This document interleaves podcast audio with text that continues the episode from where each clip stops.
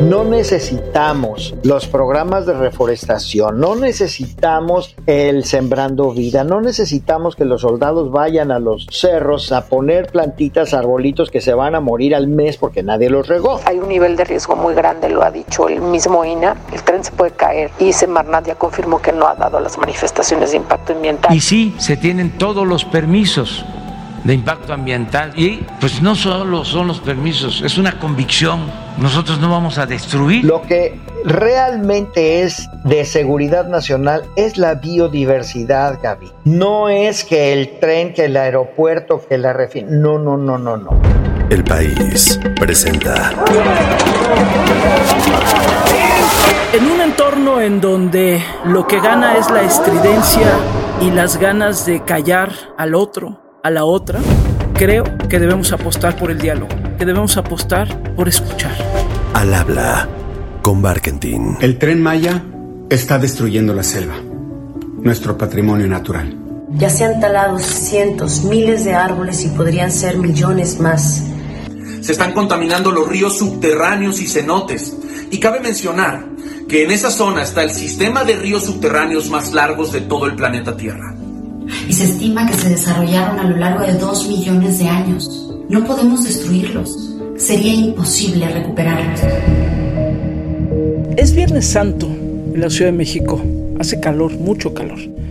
Y vengo regresando de la península de Yucatán y les confieso que quise grabar desde allá mis audios, lo hice. De hecho, la entrevista que van a escuchar el día de hoy la hice desde allá, pero mis audios pues se metía todo, se metían los ruidos de los pájaros, el viento, las hojas que se movían, una cosa fascinante, pero nunca supe cómo acomodar el micrófono para que eso se escuchara bien y no se escuchara como ruido. Así que regrabo algunas de las cosas esta tarde desde la Ciudad de México, pero con la sensación de haber estado allá, en la península de Yucatán nuevamente, y haber visto muchas cosas de las que hablaremos el día de hoy. Y sí, vamos a hablar también hoy de murciélagos. Y lo voy a hacer con Batman.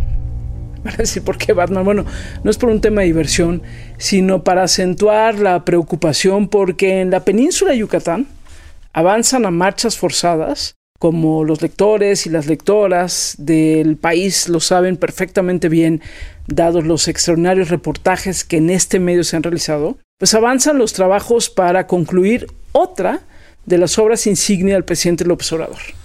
Y me refiero al tren Maya, que pretende comunicar las diversas locaciones de la península para fomentar el turismo y la conectividad que activen el desarrollo. Suena bien, pero las alertas sobre la destrucción medioambiental que está provocando esta obra ya son de tal nivel que de alguna manera todos deberíamos prestar atención. Por eso fui también para allá, a la península Yucatán. Lo que se está destruyendo no tiene vuelta atrás. Aunque el presidente y sus cercanos lo nieguen, y lo nieguen mucho, y además difamen a quienes están alertando sobre ello. Pero bueno, por todo esto, invité esta semana a Rodrigo Medellín. Yo soy Rodrigo Medellín, soy investigador del Instituto de Ecología de la UNAM y llevo más de 40 años trabajando con la ecología y conservación de los mamíferos en México y 16 países adicionales de cuatro continentes. Para hablar de murciélagos y lo que la obra del tren Maya está provocando. ¿Por qué murciélagos? Ya van a ver. Tal vez porque a veces si nos imaginamos a esos bichos que vuelan por ahí en la noche, podamos tener alguna empatía por lo que está sucediendo ahí. Así que vamos a hablar de murciélagos porque me dicen, Rodrigo, que además, en realidad, te llaman Batman. Mira, realmente el que me puso Batman es un nombre al que afortunadamente voy a ver el lunes, que es pues alguien muy conocido en el medio de los documentales. Si has visto un documental de animales en cualquier momento, pues ya lo viste a él. Es un hombre mayor. Este mes cumple 95 años. Es, se trata de David Attenborough. Él es el que me puso Batman. Y si David Attenborough me dice que soy Batman, yo soy Batman, no soy lo que él diga, mano. Each year, bats migrate across a thousand miles of desert from central Mexico to Arizona. Bueno, querido Rodrigo, pero te puso Batman por algo. Entiendo que porque estudias a los murciélagos. Exacto, la mitad de mi trabajo tiene que ver con los murciélagos, la otra mitad con animales como jaguares, borregos y marrones, osos, berrendos y muchos otros animales más. Pero sí, la mitad de mi trabajo o más está enfocada en estudiar, en proteger, en y educar a la gente acerca de los murciélagos, efectivamente. Estas flores son polinizadas por murciélagos usualmente, pero estamos a 2.240 metros donde no vive este cacto. Pero vamos a colocar unas redes aquí para ver qué murciélagos son. Pero, ¿qué tienen los murciélagos, Rodrigo, que hacen que sean tan importantes, pues? ¿O que hacen que sean tan importantes? Muy buena pregunta, Gaby, porque mira, los murciélagos son los animales más injustamente maltratados del mundo. Hay muchos animales que tienen una imagen pública negativa, desde las serpientes hasta los alacranes, los tiburones, los cocodrilos, los murciélagos, nadie los quiere, pero ninguno de ellos hace más por tu bienestar diario, por tu estándar de vida elevado, que los murciélagos. Los murciélagos tocan cada día de nuestras vidas. Hay muchos servicios ecosistémicos que los murciélagos nos dan pero me voy a restringir solamente a tres que son los que más constantemente están presentes en cada día de nuestras vidas. El primer servicio ecosistémico que prestan los murciélagos es el control de las plagas agrícolas y de otros insectos, incluidos los mosquitos. Y en ese sentido, si tú hoy te tomaste un café o un té, o si te comiste unos taquitos o un tamal en la mañana, si te vas a comer un pozolito en la noche, cualquier cosa que tenga maíz, que tenga arroz, que tenga frijol, que tenga caña de azúcar, que tenga chile, jitomate, etcétera, ya estás conectada con los murciélagos, porque los murciélagos son los controladores de plagas más importantes de esos y muchos otros cultivos. Si hoy tú tienes alguna prenda de vestir que es de algodón, ya estás conectada con los murciélagos. Entonces ese es el primer punto que ya nos conecta a todos con los murciélagos. Hemos demostrado muchas veces que los murciélagos, por ejemplo, en nada más la franja fronteriza norte de México, desde Sonora hasta Tamaulipas, existen alrededor de 20 a 30 millones de murciélagos de una sola especie. México tiene 140 especies de murciélagos. Estamos hablando de una sola, el murciélago guanero cada millón de murciélagos destruye 10 toneladas de insectos cada noche. Nada más échate esa y pues ya te darás cuenta de que sin los murciélagos no hay futuro, sin los murciélagos no hay agricultura, sin los murciélagos no hay alimento, no hay nada, ¿no? El segundo beneficio que recibimos de los murciélagos es la dispersión de semillas. En los mercados mexicanos, donde quiera que tú estés, vas a encontrar un montón de frutas que están vinculadas con los murciélagos, que dependen de los murciélagos para su dispersión. Todos los chicos zapotes, los zapotes negros, los zapotes blancos, los capulines, la ciruela esa del huesote de México y muchas otras plantas como la hierba santa, la sosa, el momo, dependen de los murciélagos para ser dispersadas. Y además, en los bosques tropicales de todo el mundo, son los murciélagos los que disparan los procesos de regeneración de las selvas y esto lo hacen de manera gratuita. Lo hemos publicado muchas veces también que los murciélagos dispersan de 3 a 5 semillas por metro cuadrado por noche, mientras que los pájaros, que son a los que nosotros vemos, dispersan de media a una semilla por metro cuadrado por día. Entonces ya nada más con esto, tú obviamente cuando vas caminando en la selva te das cuenta de dónde hay un refugio de murciélagos por el montón de plantitas que están creciendo allí y están regenerando la selva. No necesitamos los programas de reforestación, no necesitamos el sembrando vida, no necesitamos que los soldados vayan a los cerros a poner plantitas, arbolitos que se van a morir al mes porque nadie los regó.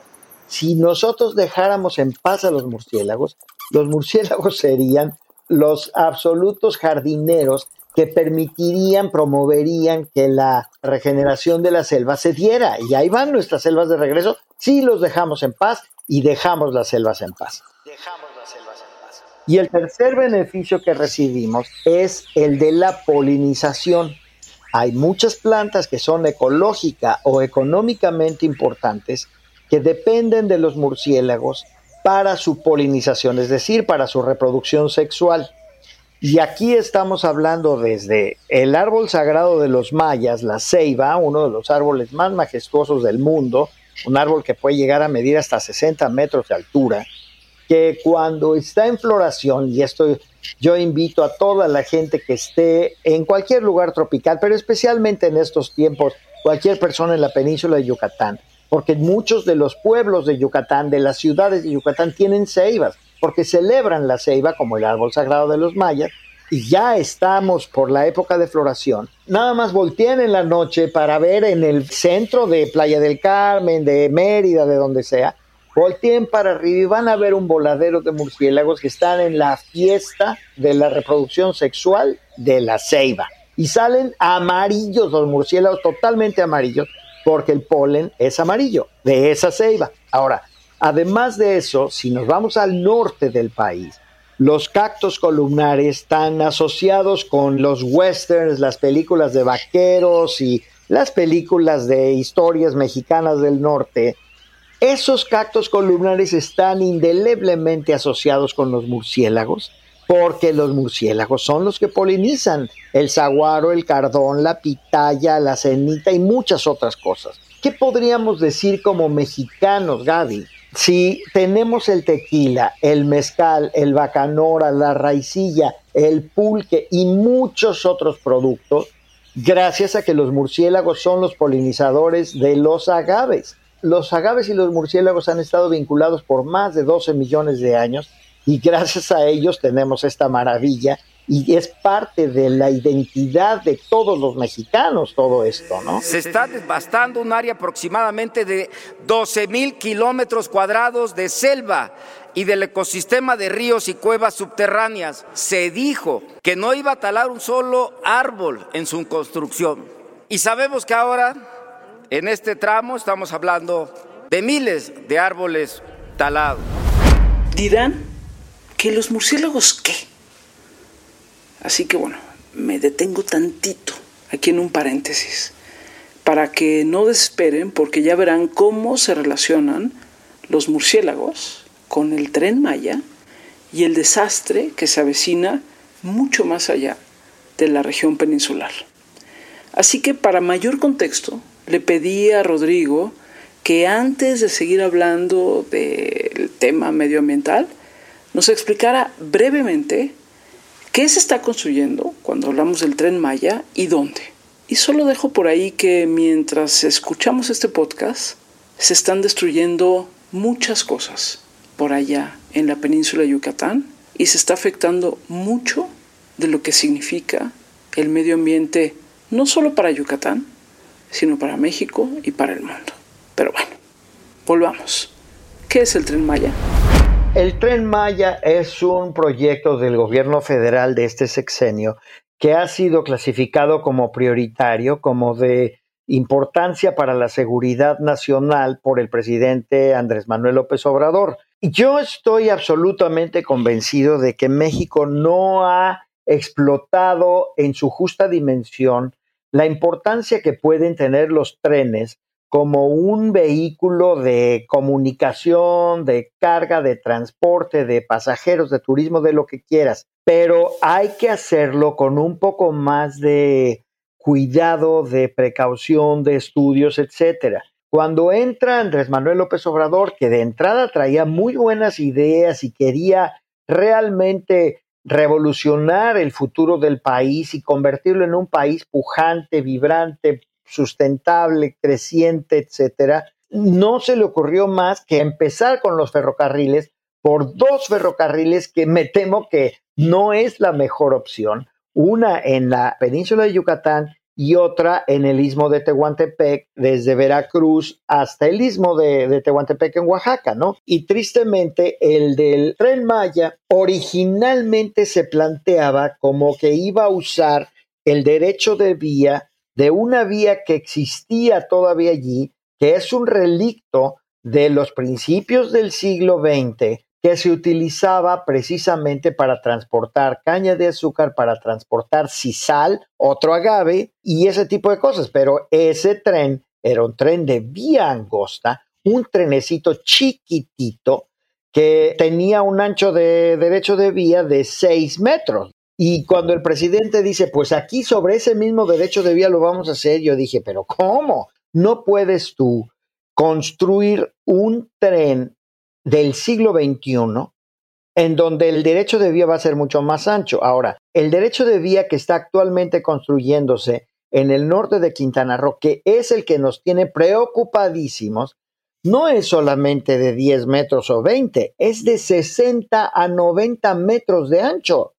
O sea, ya es una brecha absolutamente impasable para muchos animales. Ya tenemos evidencia, ya tenemos videos muy claros demostrados por los activistas que están ahí en este momento, en donde llega una tropa de monos araña moviéndose por el bosque y llega al borde del bosque donde ya pasaron las máquinas desmontando todo y dicen, ah, caray, ¿y ahora qué pasó? Ahora, ¿cómo le voy a hacer yo para seguir mi trayecto al otro lado del bosque? Esos animales ya quedaron aislados del otro lado del bosque, ¿no? Y así como los monos, quedan los tapires, los jaguares, los ocelotes, lo que tú quieras. La cantidad de sitios arqueológicos es exorbitante. Aún faltan muchas áreas, sobre todo en el estado de Quintana Roo, por ser exploradas. Lo que puede ser destruido por una obra de estas dimensiones es difícil de cuantificar. Se ha hablado mucho, Rodrigo, últimamente del tramo 5 del tren Maya, pero entiendo que no es el único que preocupa a los ambientalistas. Entiendo que también los anteriores y por supuesto los que vienen. Pero insisto, ahorita estamos hablando sobre todo del tramo 5, ¿verdad? Estamos hablando de la parte 5. El 6 y el 7 van a estar complicados, pero el 1 y 2 y 3 también tienen sus complicaciones. De hecho, ya un juez había otorgado un amparo para detener las obras en los tramos 1, 2 y 3 hasta que no se actuara para implementar las medidas de mitigación. Y sin embargo, este juez hace precisamente una semana eliminó el amparo. Y de todas maneras, aún con el amparo puesto en su lugar y aceptado por los jueces, las obras continuaron. Ahí entonces empieza uno a pensar, caray, pues este, entonces aquí esto de que la ley ante todo no se está cumpliendo. Y ese es el otro punto que me preocupa muchísimo, porque el presidente López Obrador había puesto a este señor Jiménez Pons a cargo de Fonatur, que es la agencia encargada de construir el tren, y Jiménez Pons por lo menos hablaba con la gente del medio ambiente, hablaba con los biólogos, etcétera. Pero como hablaba con la gente, el presidente se desesperó y entonces cuando presentó a este nuevo May, dijo, este sí no se va a detener ante nada. Y el que el presidente de México se exprese de esa manera respecto a uno de sus colaboradores, pues digo, al buen entendedor pocas palabras, esto clarísimamente me está diciendo que este señor no se va a detener ante comunidades, ante leyes, ante temas ambientales, ante amparos, ante no se va a detener y es lo que está pasando. No se está deteniendo ni un ápice. El tren va porque va. Entender de que somos responsables, de que cuidamos el medio ambiente, no somos destructores, que no nos confundan. Y el tren Maya va a ser algo muy bueno para el sureste, que había estado totalmente abandonado. Lo único que creció en el periodo neoliberal fue Cancún, la Ribera Maya. Bueno, liguemos ahora murciélagos con el tren Maya. Rodrigo, porque llevamos un rato hablando de, por un lado, de los murciélagos y por el otro lado del tren Maya. Y me imagino que más de uno ahorita dirá, bueno, ¿y qué tiene que ver una cosa con la otra? Así que explícanos, por favor, cuando hablamos de murciélagos y el tren Maya, ¿qué tienen que ver? En la península de Yucatán yo he estimado de manera muy gruesa, muy gruesa, que existen entre 10 y 20 millones de murciélagos la mayoría, tres cuartas partes de ellos, murciélagos que comen insectos. Nada más en una de las cuevas, justamente que está muy cerca del tramo 6, que ya entraremos en detalle sobre ese, está la cueva que es la concentración más grande de murciélagos en toda la región neotropical. La región neotropical abarca desde el centro de México hasta la Argentina y Chile. No hay una cueva con más murciélagos. Esa cueva solita tiene 3 millones de murciélagos, ¿no?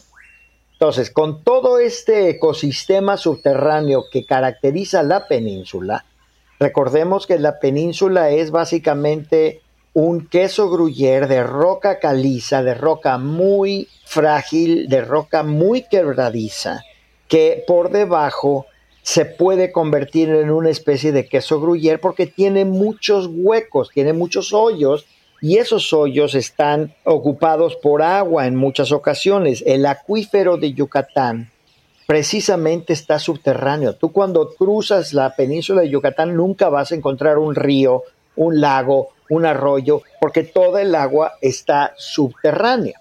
Y sin embargo, arriba tú ves una selva muy exuberante, muy verde, muy frondosa, muy grande, y dices, bueno, pero ¿cómo es posible que no hay agua y aquí están los árboles? Pues es que los árboles están tirando sus raíces hacia abajo, hacia donde está el acuífero. Y eso quiere decir que está absolutamente repleta de cuevas. En lo que va de la última semana que las obras del tren han, estado avanzando en el tramo 5, ya van cuatro cuevas que han desmontado y al desmontar una cosa, es decir, las máquinas vienen y están desmontando y de pronto, point, se topan con la puerta de una cueva, con la entrada de una cueva le pasa el bulldozer encima, le pasa el tractor encima, le pasa esto, le pasa aquello. Y claro, esa cueva está destinada a desaparecer porque ya le cambió el microclima.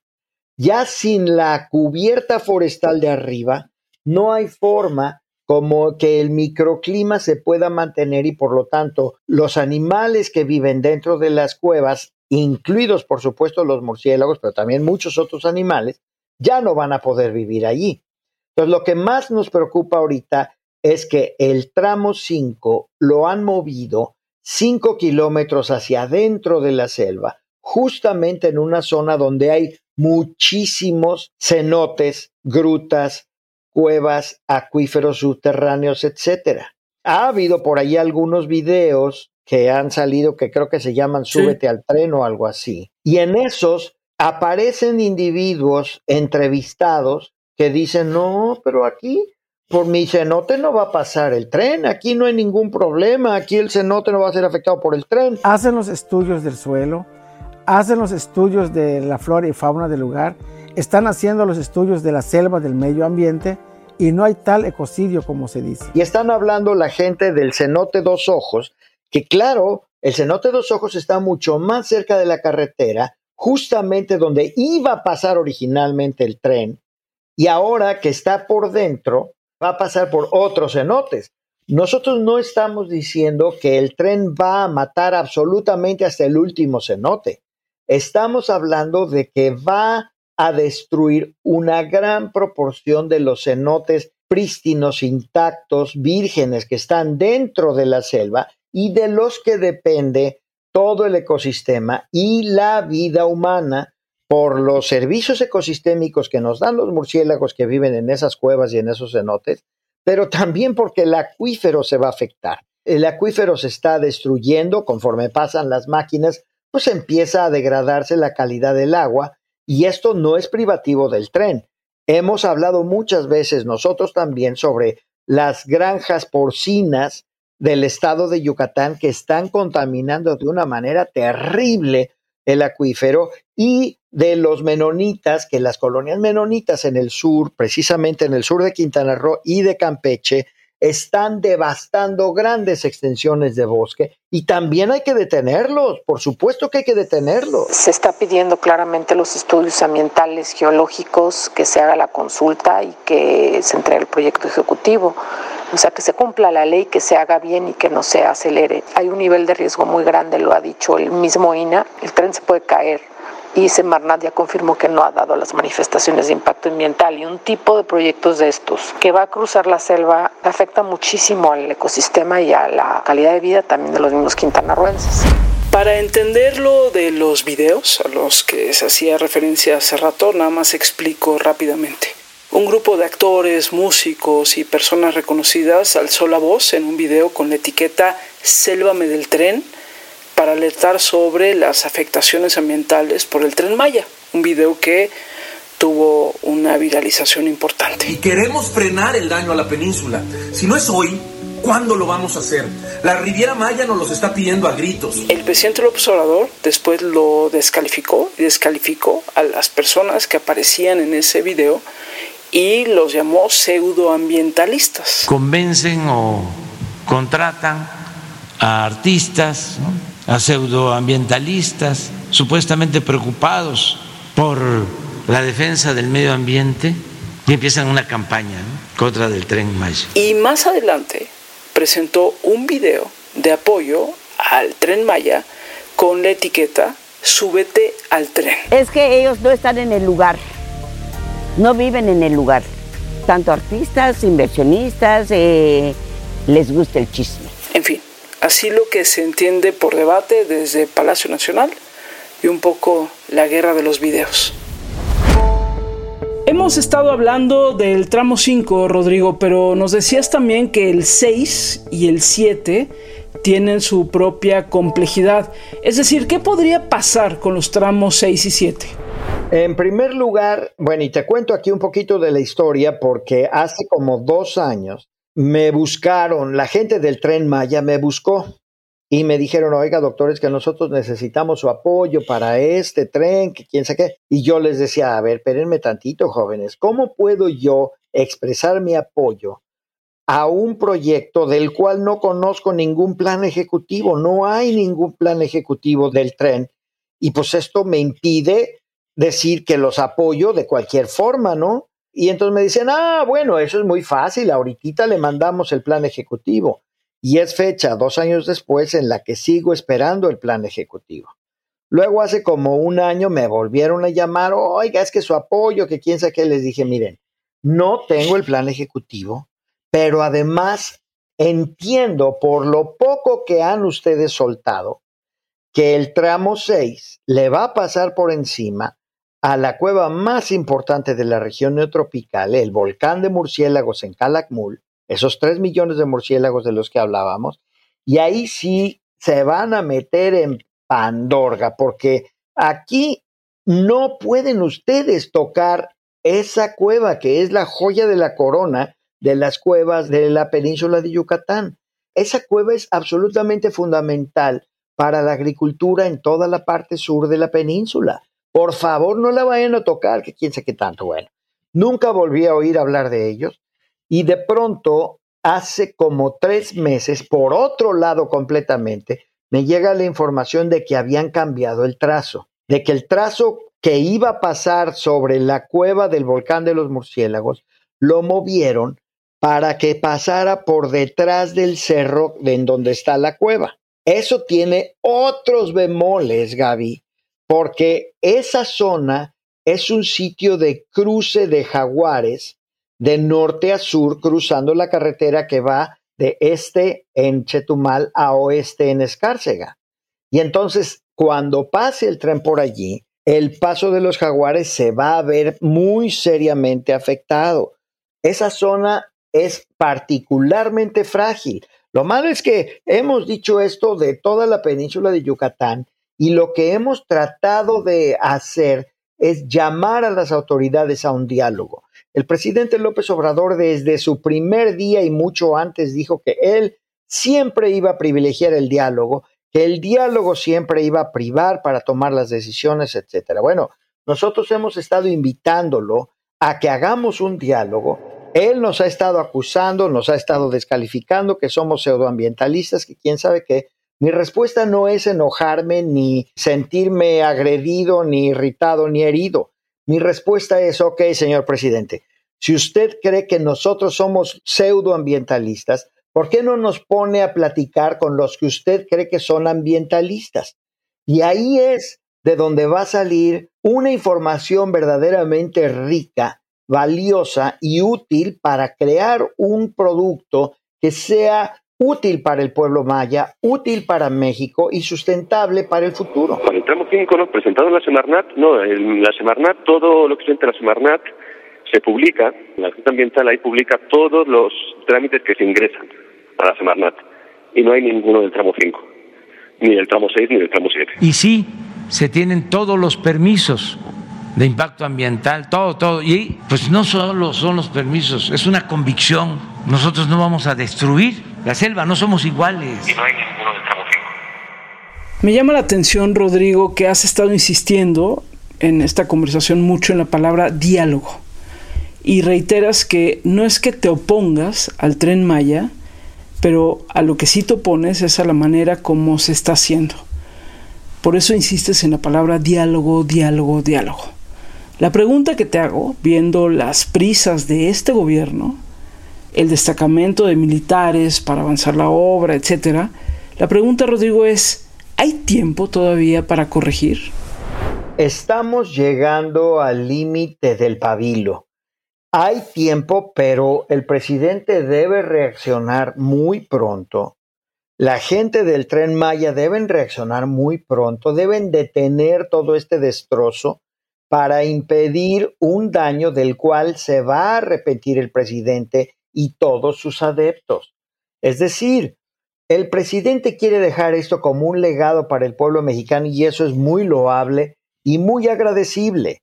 Nada más que si lo que queda, lo que deja el presidente es un desastre ambiental, es un destrozo de la selva, es una depauperación, degradación del acuífero maya, lo que va a dejar de legado es una desgracia para el futuro del pueblo maya. Y eso nadie lo quiere, ni él ni nadie. Yo siempre he dicho, ¿por qué tanta urgencia? ¿Por qué tanta ya, ya, ya, hay que hacerlo ya, hay que, hay que terminarlo ya. Caray, hombre, si lo vamos a hacer bien, mejor que lo hagamos con calma. Las prisas es el enemigo de hacer las cosas bien. Por eso es tan importante que existan canales de diálogo, que no se perviertan los canales de diálogo, que haya una disposición de las autoridades. No es una discusión partidista, es una discusión que tiene que ver con la ecología del eh, sistema de ríos subterráneos y con lo que esto puede significar para toda esa región. Oye Rodrigo, ¿y qué te genera todo esto? ¿Qué te provoca todo esto? Es decir, en la noche antes de dormir, no sé, o, en algún momento de debilidad, cuando ves todo lo que está pasando y un poco la reacción del gobierno y la reacción de todo el mundo, no sé, ¿qué te provoca todo esto que está sucediendo allá en la península Yucatán? Pues mira, yo llevo muchas décadas de estar peleando por el medio ambiente de México. Algunas batallas las ganamos, otras las hemos perdido contra administraciones priistas, panistas, ahora morenistas. Yo nunca voy a perder el entusiasmo y la esperanza de seguir luchando por un México mejor, por un México sustentable que se dé cuenta de lo que verdaderamente vale la pena salvar en este país. Lo que realmente es de seguridad nacional es la biodiversidad, Gaby. No es que el tren, que el aeropuerto, que la refinación. No, no, no, no, no. Lo que es verdaderamente de seguridad nacional es la biodiversidad. Y a eso he dedicado toda mi vida estuvimos luchando desde por sacar adelante la reserva de Montes Azules en la selva lacandona y hoy por hoy defenderla de intereses verdaderamente grasos y muy egoístas, aváricos, etcétera, que quieren seguir devastando lo que nos queda de la selva lacandona, hasta incluso el detener la planta salinera de San Ignacio allá en Baja California, es el último reducto en donde las ballenas grises llegan a parir a sus crías que todavía está prístino, intacto, virgen. Desde ese momento para acá, a veces me siento desesperado y triste y frustrado de que no logramos sacar adelante esa batalla y otras veces estoy muy contento porque lo hemos logrado.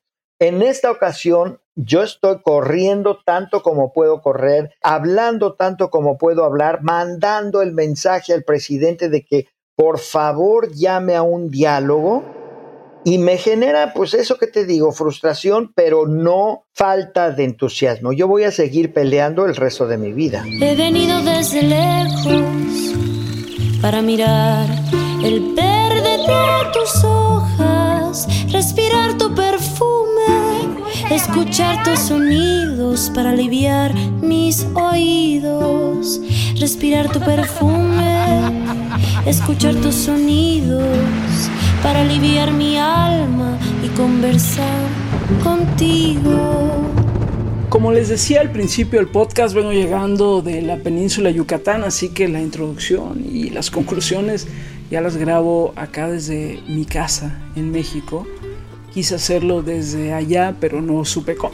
No supe cómo integrar los sonidos del ambiente y del medio ambiente, sobre todo en esta grabación. En fin, la verdad es que agradezco profundamente a Rodrigo Medellín por explicarnos pues esto, ¿por qué importan los murciélagos? ¿Y por qué deberíamos de voltear a ver a los murciélagos? ¿Y por qué deberíamos de voltear a ver lo que está pasando en estos momentos en la península de Yucatán?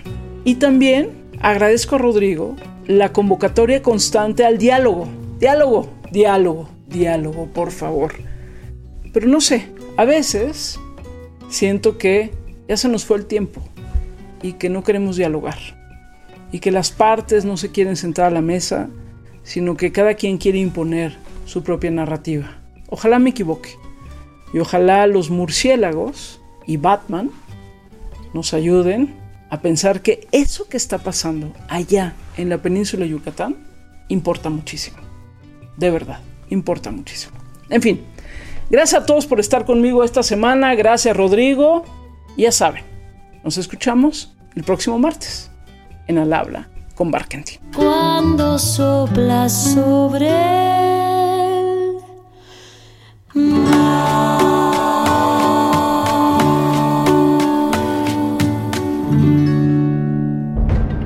Al habla con Barkentin. No te pierdas un episodio nuevo cada martes en tu plataforma de podcast favorita.